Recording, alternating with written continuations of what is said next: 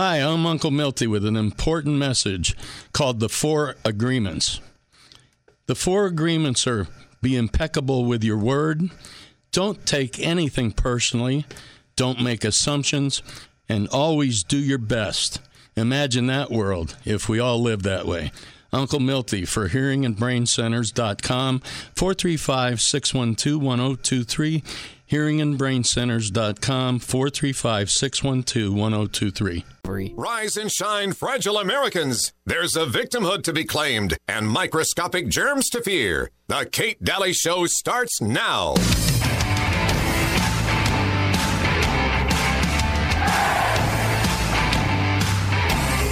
After seeing a September 9th school board meeting in Texas on pornography in the schools, I decided to check the titles at my child's school, Fairfax High School. The books were available, and we checked them out. Both of these books include pedophilia, sex between men and boys. Both books describe different acts. One book describes a fourth grade boy performing oral sex on an adult male. The other book has detailed illustrations of a man having sex with a boy. The illustrations include fellatio and violent nudity. Pedophilia here. This is not an oversight at Fairfax High I'm School. sorry. May, This I, yes. may I please make a material- point of, there are children in the audience here. Do not Thank interrupt my time. Do not interrupt my time. I would like to remind everybody. I will stand here until my time is restored and my time is finished. These books are in stock and available in the libraries of Robinson, For high school students, Langley, ma'am. and Annandale High School. Pornography is offensive Um, to all Clerk. people. It is offensive to common decency. It is the reason why the MPAA Is our next Hi speaker is Alex. Yeah. Tough to hear. There was uh, actually a lot more in that clip that I couldn't play on the air. And did you love the school board saying uh, there's children in the room? When the parents describing the books at the library? Well, so I have a couple of things today. Welcome to the Kate Dalley Show, and uh, happy to have you, of course, uh, listening in. I'm going to cover a couple of things that are non COVID today. I know, right? Um, and I also want you to call in too, if you if you'd like to. I'd like you to join me in this. Um, John Knox will be calling in in the next hour, and he'll be talking about. Um, the update on the firefighters in LA and what's going on. Boy, there's so much going on you need to hear about. And uh, then I want to talk about generational um, DNA, generational memories, generational uh, things that affect us. And uh, in the last hour, we'll have Susan come in. And so uh, we've got a lot to talk about. So I want to start. I want to start here and explain something. Um, Yesterday, uh, when I have people call in on the phone sometimes uh, or on Skype sometimes, there's a lag or delay. So it sounds like I'm cutting them off, and there's actually a lag. And so we tend to sort of talk over each other, and it gets it gets it's hard. And so I wanted to explain that because it just kind of depends on the phone, it depends on the system that day, and it and it really depends on a lot of factors. So I'm not uh, ever trying to cut somebody off when they're when they're trying to give an answer, and I apologize uh, for that if you're if you're you know trying to get that answer from that guest and and you're you're not hearing that. And so uh, yesterday with Dr. Lee Merritt, we had a little bit of that going on with her cell phone and with my system. And I just wanted to let you guys know that everything that Dr. Lee Merritt was talking about and more is on her website. She mentions that in the beginning, but I don't know if that, you know, resonated with people. If you go to themedicalrebel.com, you'll see that and uh, you'll see that everything is written out. Everything. Even even how to get the dosage for body weight, uh, because she was talking about ivermectin and saying that that first three days you need to do a body dose, you know, a, a body weight dose, um, and then go down to about six milligrams a day. And she was talking about that on the air, and and so I just wanted to make sure that even that calculator is there on the site, and you can go get that and uh, uh, get it all printed out and written out. And so, if you were fast and furious trying to write everything down, well, Sorry. Um, it was, it is written out on her site, themedicalrebel.com. She was so nice to do both shows yesterday, Alex Jones and this show. And uh, uh, let's see here. So we're hearing about the death rate and so I just wanted to start with this before I um, before I really open the phone lines because I actually wanted to ask you today how you're taking a stand. What can you do? And even the little the little bits of taking a stand, even if it's something that you don't might not register as big as having events or all of the big things. I just want you to call up and say, you know what? I can take a stand. This is what I can do. This is what I've thought about doing, or this is what I am doing, uh, because we need some good news today. I, I'm yeah. Sometimes it gets a little much. it, it, really does. So um, I wanted to talk about this first with you before I do that because I thought this was really important, and this was such a great piece by Ted Noel. Um, I think he's retired, uh, MD.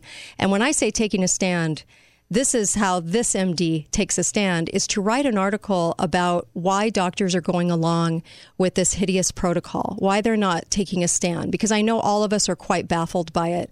And when I see a high death rate, all I see is needless death. All I see is people dying needlessly that don't need to die. And this is this is uh, just sick. It's sickening to me. Um, after after watching my husband walk out the door with inflammatory markers through the roof, with oxygen as low as his, I I'm sorry, but why is there no change? Right? Okay. So this doctor says this, and I, I really, really love this. He said there's two basic legs to the fraud that's going on. First is the idea that Centers for Disease Control, in any way concerned with the mission related to its name, the failure of the CDC to endorse any treatment that did not emanate from its exalted halls, should give us our first glint of clarity. And that's true. You know, CDC, what a hot mess they've been for years and years. And now we put them on a pedestal and lean on their every word. Well, the states are, right? And then industry follows. There are literally millions of physicians around the world, he says, with great bulk of them uh, truly wish to treat their patients well. I, I actually really believe that. I think there's a lot of really good doctors and nurses. He says among those are thousands of researchers, a number far in excess of those at the CDC, the NIH, and other alphabet soup, you know, government agencies. The very idea that uh, that outside researchers are incapable of discovering anything useful without the help of bureaucrats in DC is hubris of the highest order and it prevents the CDC, the FDA, and other agencies from considering the idea that maybe just possibly there might be intelligent life down here. Mount Olympus cannot be threatened. The second leg of the fraud, he said, is less visible to the naked eye, but much more powerful. If he said, if I wrote this letter before I retired, I would be called before the board of my group and told in no uncertain terms to shut up. I might even be assessed a financial penalty with several zeros after the one. That's a serious impairment of my pursuit of happiness. The reason for my group's dislike is more than the fact that I might be an irritant. They may actually agree with what I have to say, but they simply can't afford for me to say it. That's right. As a practicing physician in my group, the freedom of speech can be very expensive to the group. The group cared for patients of all descriptions, and roughly half of them on Medicare and, and another batch on Medicaid. Both programs were ultimately managed by the feds, one of the most humorless groups on the planet. They write a whole bunch of rules on how, how you have to document everything you do. And if you didn't document it correctly, it didn't happen and you won't get paid. But that's not the half of it. Suppose you have one of those patients brought in by the ambulance from under the bridge. His clothes are the only ones he's wearing. He doesn't have two nickels to rub together. It's more than obvious that this surgery for bowel obstruction, you know, would be a charity case, right? So before Medicare, you simply just write it off as a good neighbor duty. Now you don't get a choice. CMMS, the actual administration agency, CMMS, requires you to send a bill twice or maybe three times, whatever it takes to turn the bill into a bad debt. And then you have to send it to a collection agency. And your only alternative is for your group to bring it up in the board meeting and declare it as a write off that gets noted in the minutes. And all of this rigmarole serves no purpose. And you knew that before you got to this sentence. But CMMS, CMMS has a sinister side. If you do the case for free, which you did before you spent that useless money on billing and collection, CMMS will define that as usual and customary, quote unquote, bill for an exploratory um, laparotomy. Since your UNC is now zero, you can't bill for more than that for an XLAP in the future. So it kind of sets that monetary standard. And what does that have to do with ivermectin? I'm glad you asked. UNC bills are just one of the hundreds of rules that CMS enforces. Another is pay for performance. So basically, F uh, PFP, pay for performance, per, for performance, requires you to check a host of boxes when taking care of patients. You, if you didn't get that IV antibiotic in 20 minutes before the incision, you failed pay for per- performance and might not get paid. The hospital won't get paid to take care of the patient if there's a complication. So let us suppose that you use ivermectin to treat COVID patients as he arrives in the hospital. Ivermectin isn't on the Medicare Medicaid approved list of medications for COVID. See, there's the problem. And then your hospital pharmacy will call you and give you grief. So, as a physician, so after wasting a lot of time getting them to finally let you have it, you've had to cancel half of your office day. The next day, you get a visit from a coder who will tell you that you didn't use the approved treatment protocol and put in the, in the hospital in jeopardy because you flunked PFP.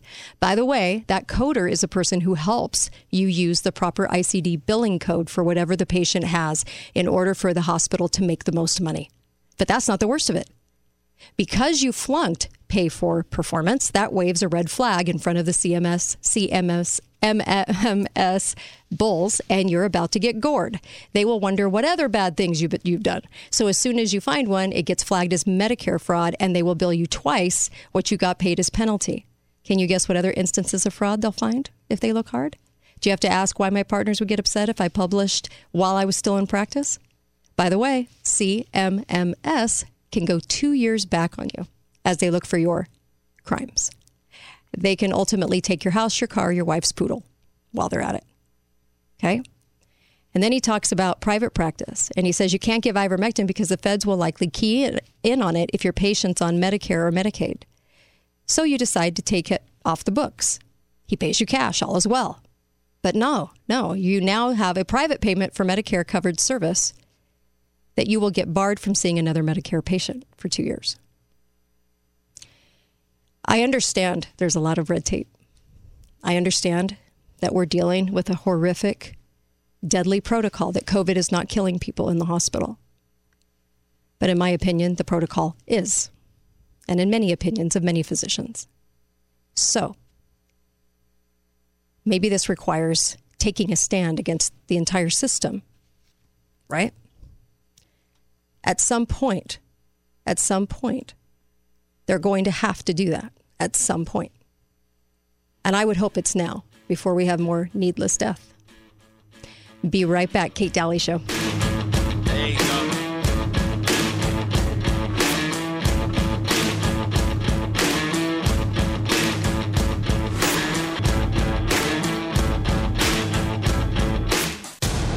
Talk lines are open. Hey everybody, just letting you know that Mike Lindell and I, the My Pillow guy, we partnered up and he wants to help this show and I want to help him. If you go to mypillow.com and order all the products you know you're going to buy, towels, sheets, blankets, robes, all these kinds of things, dog beds even, go to mypillow.com and use the code word Kate, K A T E. You're going to get the deepest discount on all these items. They're the very best of all these items. He handpicked these things. And let me just tell you, you're also going to help Truth and Radio, and you're also going to be helping Mike Lindell. Isn't that fantastic? It's a great combination that you can do right from your own home. Call 800 873 1052. That's the phone number 800 873 1052. Um, you can order directly on that phone number or go to mypillow.com, but make sure to put the code word Kate in. Thanks, you guys. Now,